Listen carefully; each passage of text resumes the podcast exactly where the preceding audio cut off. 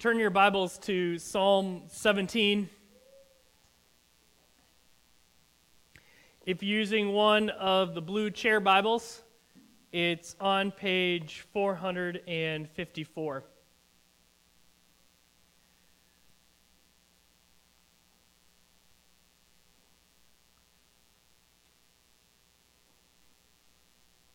There's a genre of shows, both TV and movie, that have arisen even more than in the past in the last couple years, and that is the idea of crime shows and documentaries about crime, about the legal process. You have uh, ones that become famous, like Making a Murderer a couple years ago, and you just see more and more every day.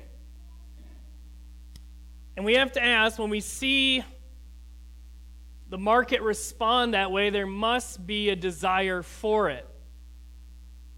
And a lot of them are what we might call cold cases, or ones where it takes a long time for justice to be done. And I think those are compelling because there is this waiting for justice that must happen. And that creates the drama, which makes it easier to watch and more fun to watch. But you watch as they unfold decades of not knowing who committed a crime or false imprisonment, where someone is waiting decades for justice to be done. And they always tease that new piece of evidence right before the commercial break. That new witness who might have something new to say right before they fade to black.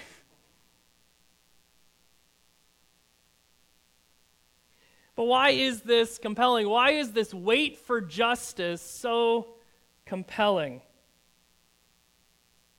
Two ideas. One, the idea that someone who is innocent is suffering injustice. That is compelling to us. That hits us at our core. Now, later, when you go online and actually search the stories, you realize it's not as black and white as you thought or as the documentary person wanted you to think. But still, as they build their case, you think more and more how can this person be in jail? Or how can they not find the killer? And then, secondly, I think it's compelling because of the sheer length of time that someone is waiting for justice to be done. The cold case that is 40 years old. The person who's been wrongly in prison for 50 years. And often, when you get to that part of the show where that person walks out of jail, when he walked in, he was a young man, and now he's a grandpa or that family that is finally able to find closure when their grandparents were murdered all those years ago. We want to see justice done, even if it takes years and decades. And we especially want to see justice done for the innocent there is an innate drive in us to rail against injustice against the innocent. And that's where Psalm 17 comes to us. One author has described this as a psalm of innocence. A psalm spoken by someone who is innocent against the injustice that they are facing. This is a subcategory of lament psalms, which we've seen before. It is a psalm that cries out to God for justice. It gives words to the injustice we see in our world and our experience of it.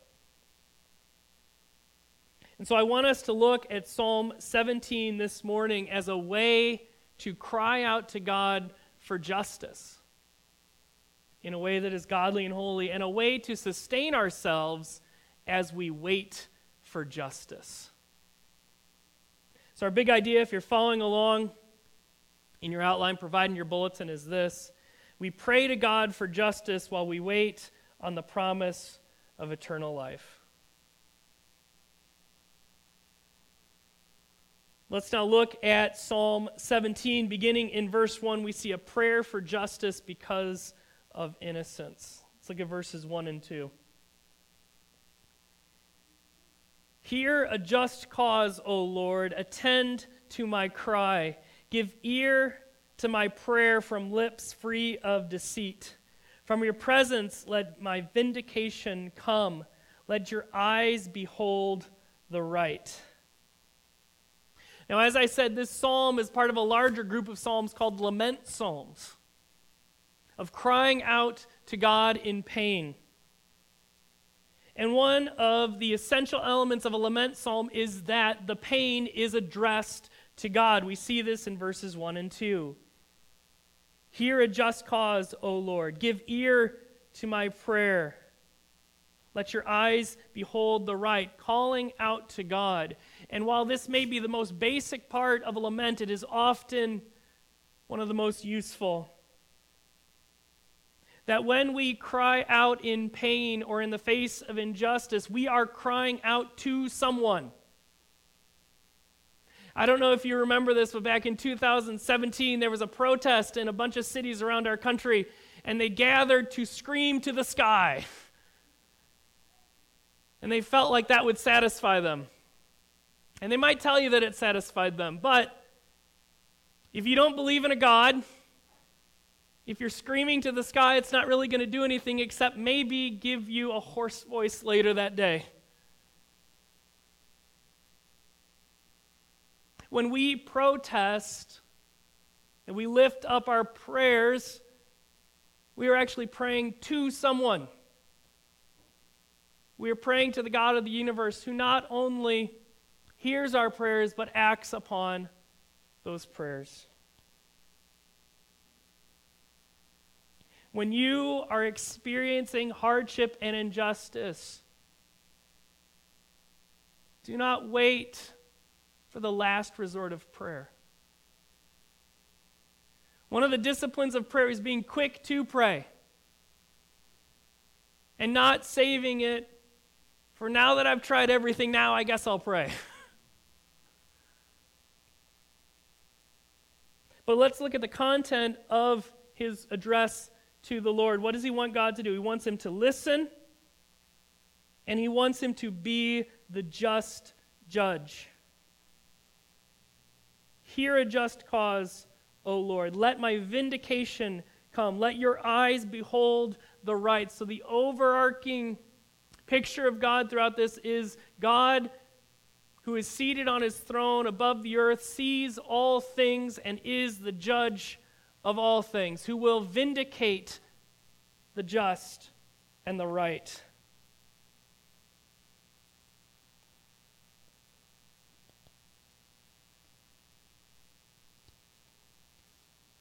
He prays for vindication, for justice to be done.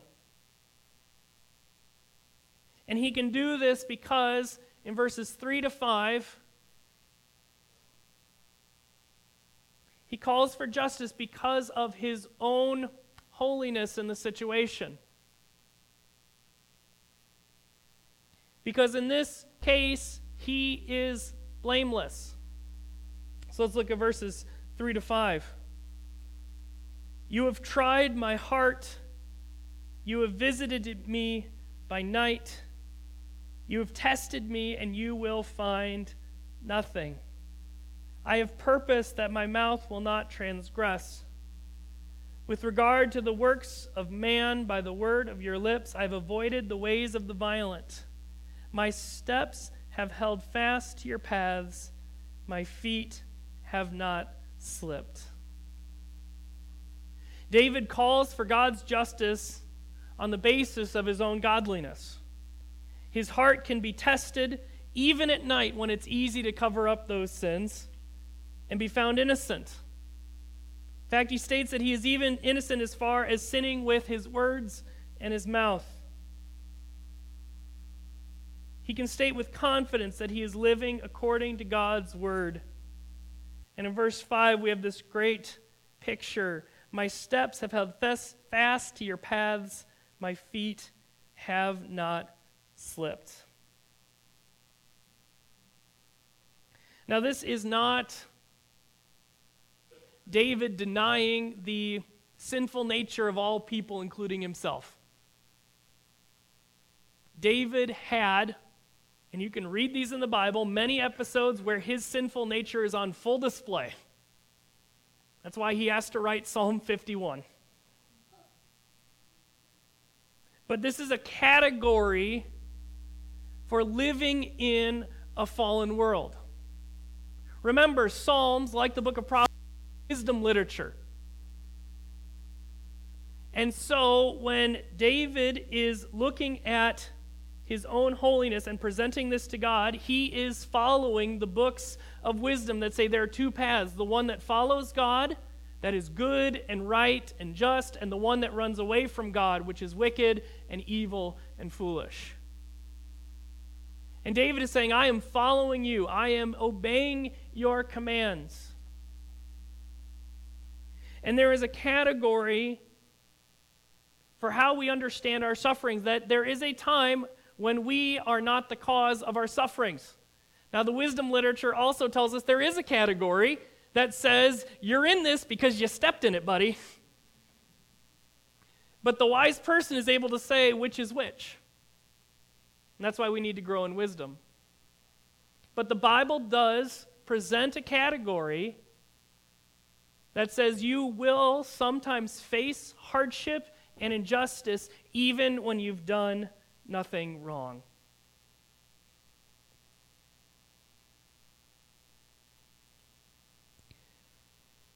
David stands before God. He has examined his heart,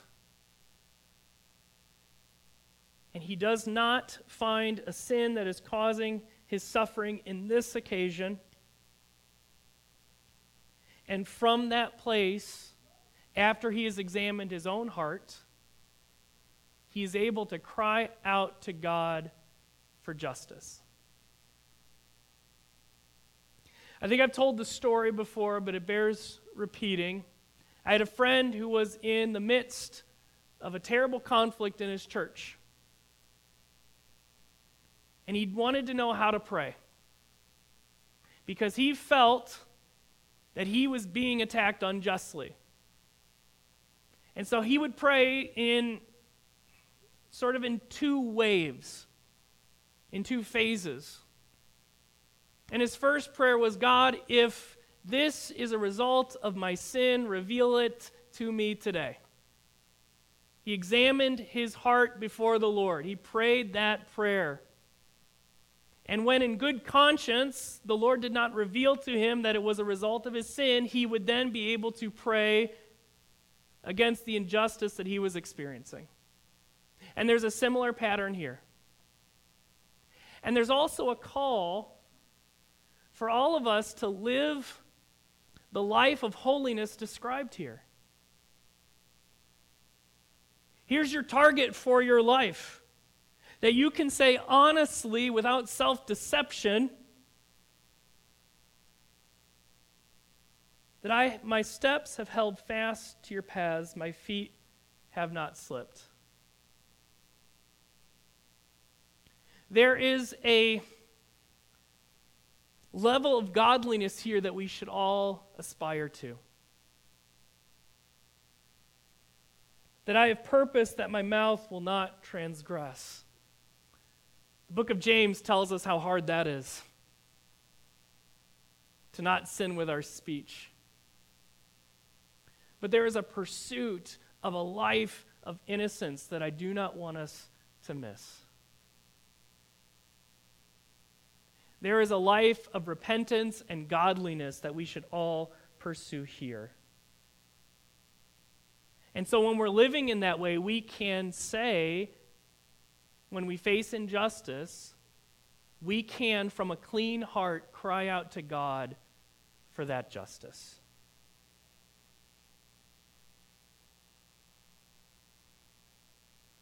So, not only is this a prayer of justice because of the holiness and blamelessness of David, but we also see it's a prayer for justice because of injustice. Let's look at verses 6 to 9. I call upon you, for you will answer me, O God. Incline your ear to me. Hear my words. Wondrously show your steadfast love, O Savior of those who seek refuge from their adversaries at your right hand. Keep me as the apple of your eye. Hide me in the shadow of your wings from the wicked who do me violence, my deadly enemies who surround me. David begins this section with, again, calling God to listen. And at the same time, affirming that God will, in fact, answer him.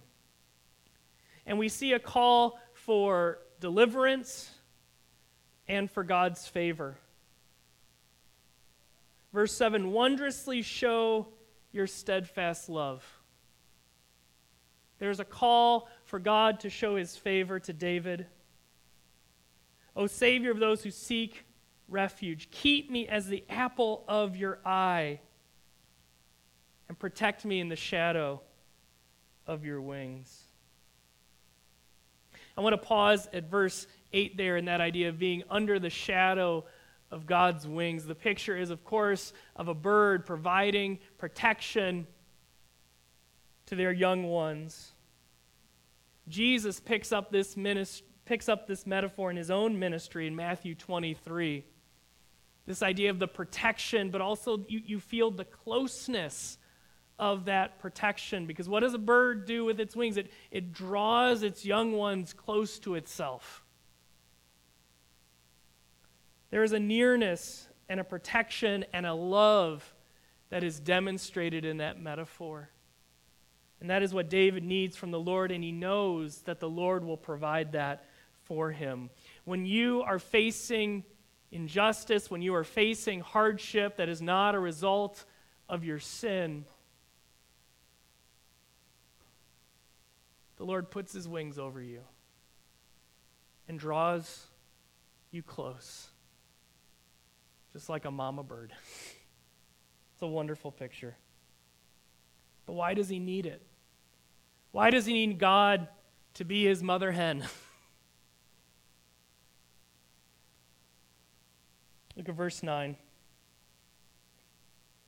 Hide me in the shadow of your wings from the wicked who do me violence, my deadly enemies who surround me.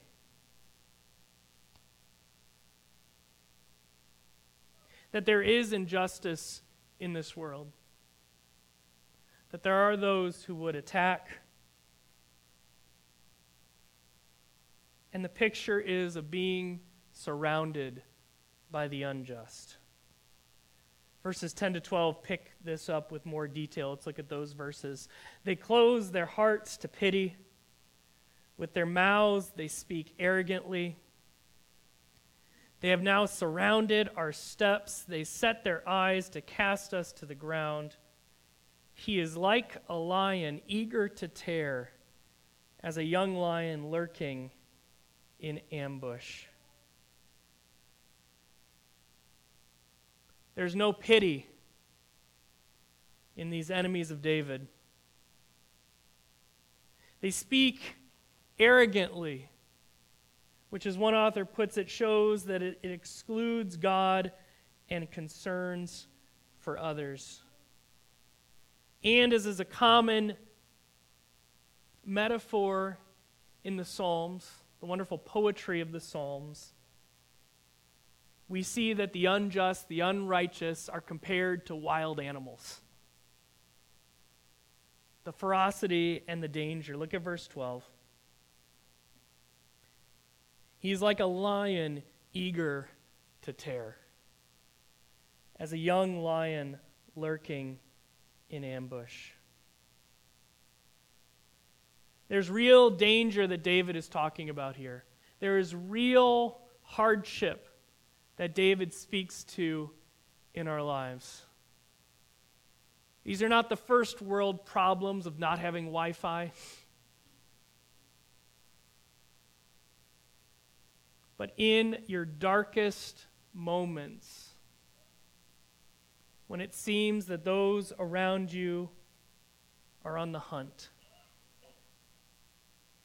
you can cry out for the favor and protection and justice of God.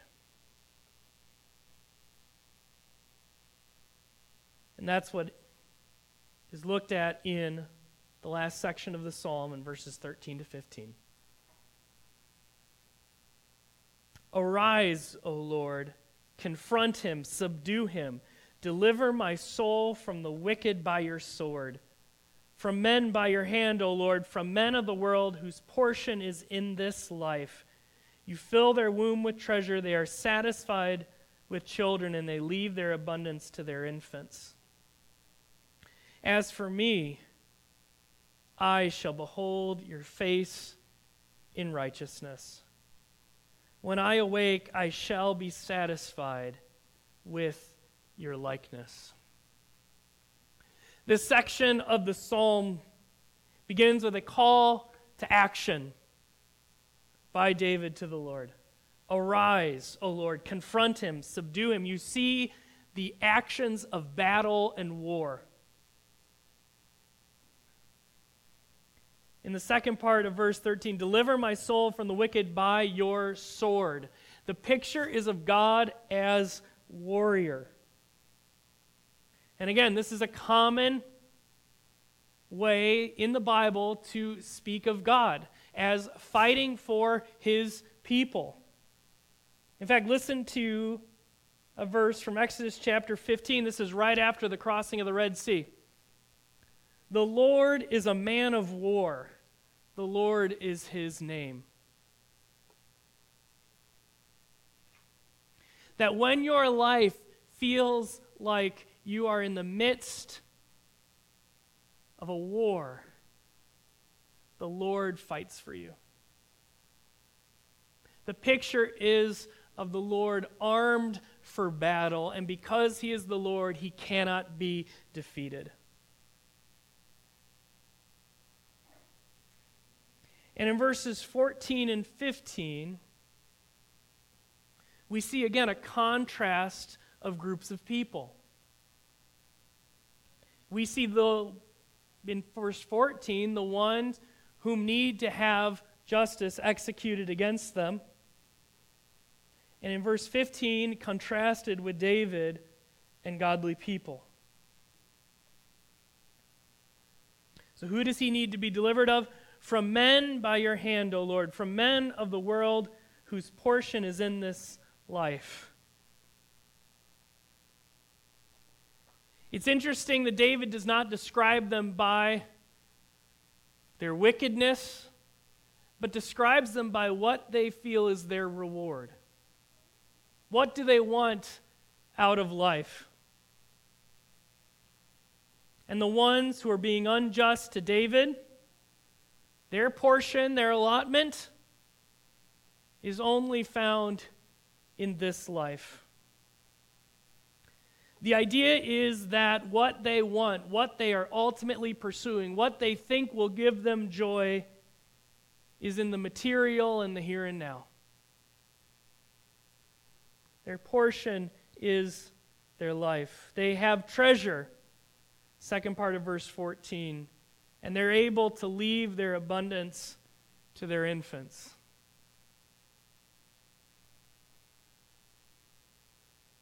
They've rejected God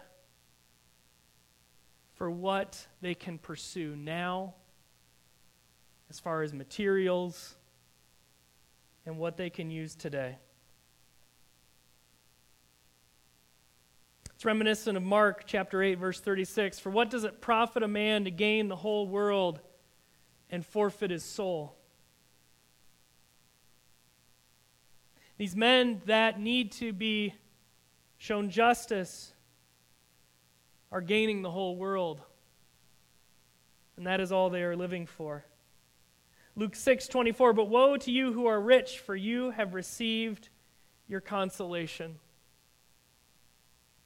If your riches are your God, then you have received your reward.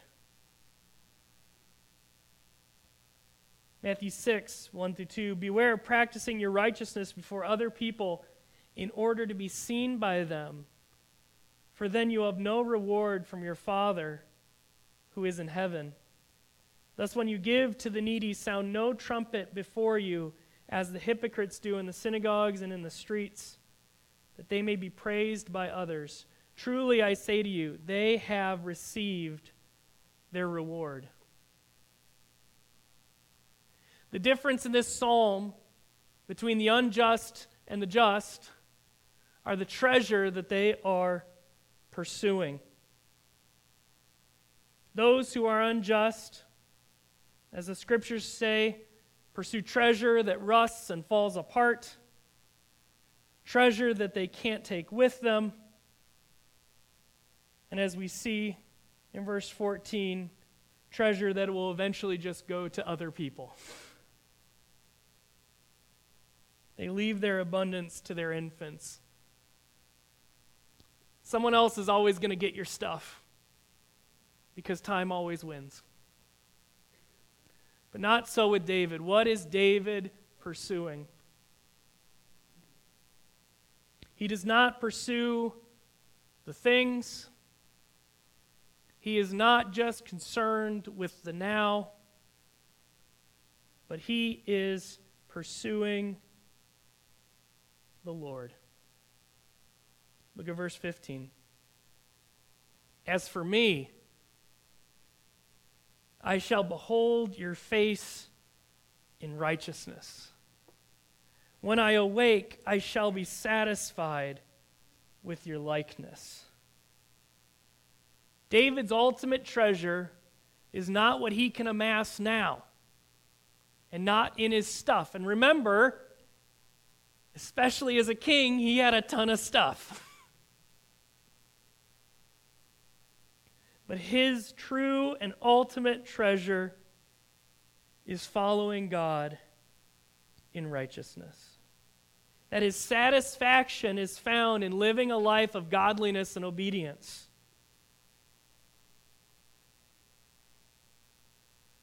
this, this idea of satisfaction, look at the second part of verse 15. When I awake, I shall be satisfied with your likeness.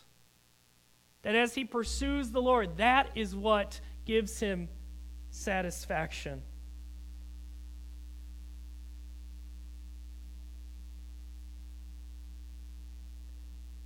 I want to point out in verse 15 there when he says, When I awake. There are some scholars who believe that this points to the fact that this psalm would be used as an evening prayer. And the picture is of someone sitting on their bed, getting ready. I mean, they didn't floss back then, but you get the idea. All ready. And the troubles of their day threaten to steal their sleep.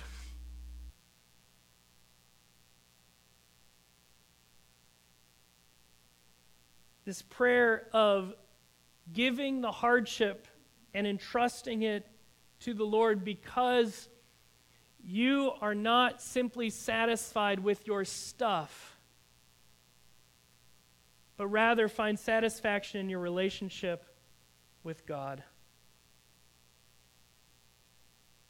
That at night you can begin a prayer for newness of life in the morning. and for newness of life into eternity. Because that's the other aspect behind verse 15. We can be in relationship with God today. We can pursue Him as we pursue righteous living today. But there is a promise that one day we will see Him as He is that we behold his face in reading about him and in prayer to him, but one day we will stand in his presence in heaven. That what we receive in part today, the satisfaction of following him that we receive in part today, will know its completion and its fullness. And our cries for justice which can be answered in part today, will be answered with full vindication in eternal life.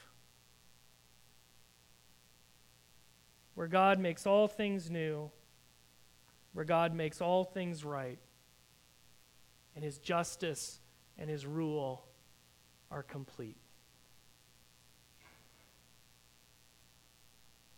That is the day that as we cry out in what we are experiencing now, we hold as our anchor.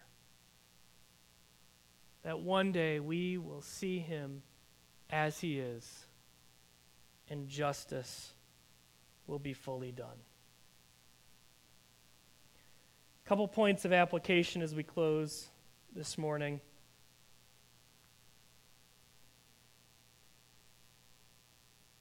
Number one, we need a desire and to work for justice no matter the circumstances.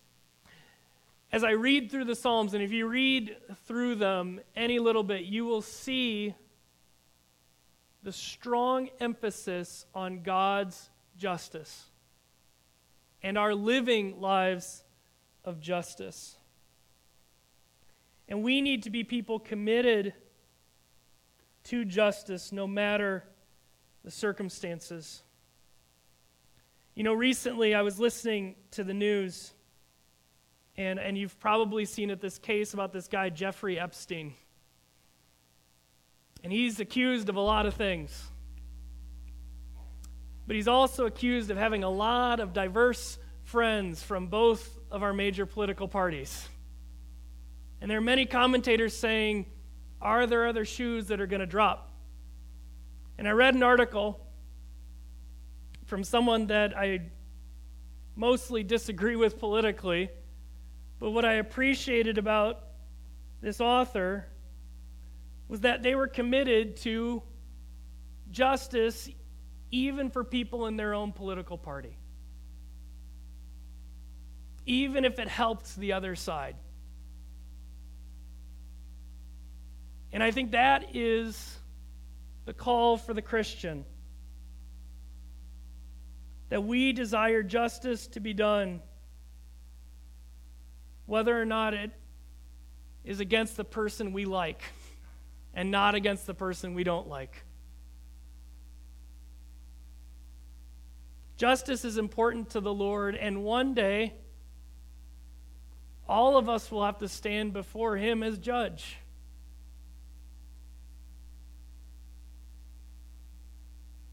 We must be committed to justice even if it does not benefit me or, in fact, even hurts us, because God is committed to justice.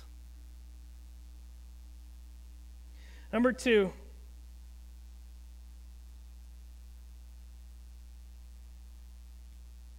I want to hold up to us from verses 3 and 5 the picture of godly living. I think that this is what Paul had in mind when he talks about the elders being above reproach, of living undeniable lives of godliness.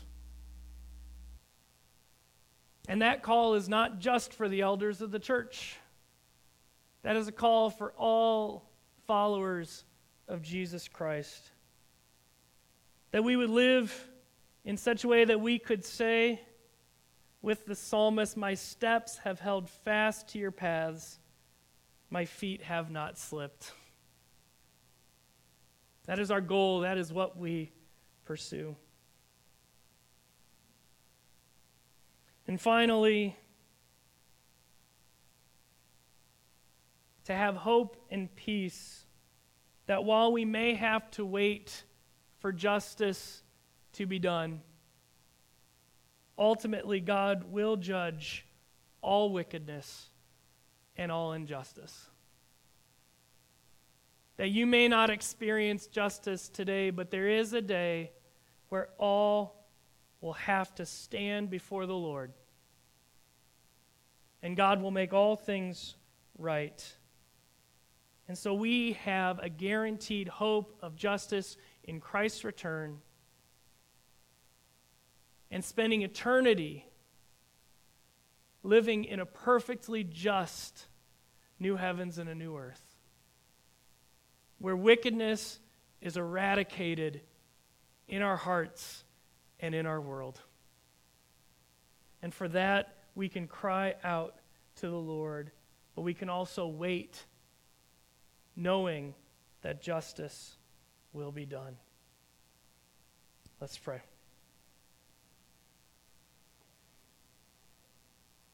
Father God, we thank you for the words of Psalm 17. Words that cry out for justice in a fallen and unjust world. God, that we would live lives of holiness out of love for you and the salvation we have in Jesus Christ. And that we would find refuge in your wings. And that we would find hope in the one day when you return to judge the living and the dead and bring in the completely just world of eternal life. And we pray this in Jesus' name. Amen.